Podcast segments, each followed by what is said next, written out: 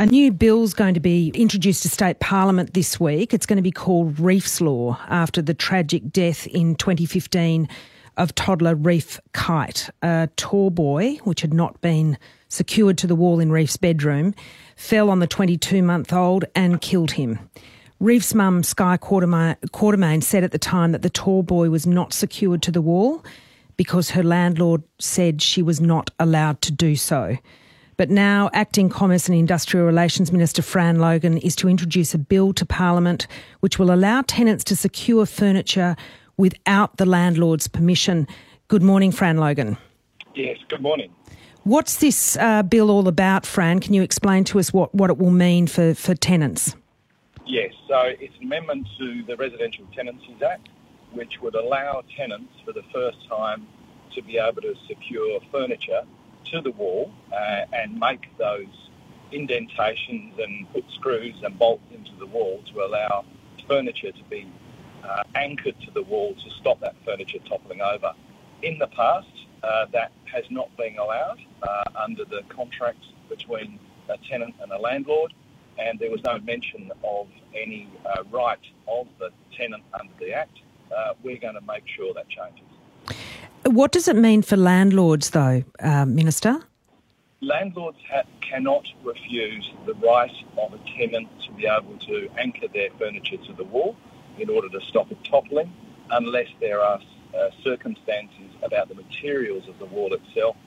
For example, if the wall is made of asbestos. But ha- other than that, the uh, the landlord cannot stop a tenant um, undertaking that action, but the tenant is required to ensure that that, that action is made good or they pay for the damage that's done to the wall as a result of the uh, anchoring of the furniture. So the tenant will have to, if they're leaving the house, they're going to have to, to patch the wall before they leave. Is that right? That's correct. They'll have to fix it up or pay up.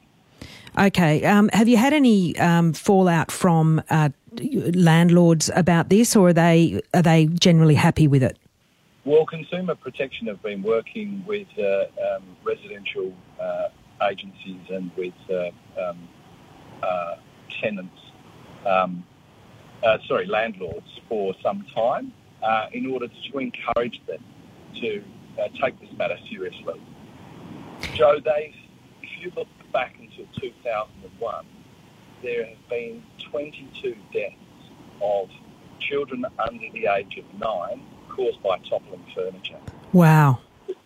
You know, we really have to do something about this, and the only way to do that is to actually give the tenant the right to be able to anchor their furniture against the wall to stop them, stop that furniture or TV toppling over and crushing those young children. Uh, isn't it a terrible thing that it takes uh, the death of so many children for something like this to go forward? It is awful. It is really awful, and you know my heart goes out to Sky uh, over the loss of her, her little boy, uh, uh, Reef, um, um, and it was her campaign that brought it really brought it to the attention of the West Australian public, and I'm very very pleased the McGowan government can now uh, move forward and take action to stop this from happening again. And and I'm assuming, Fran, you'd have bipartisan support for this. We're hoping for.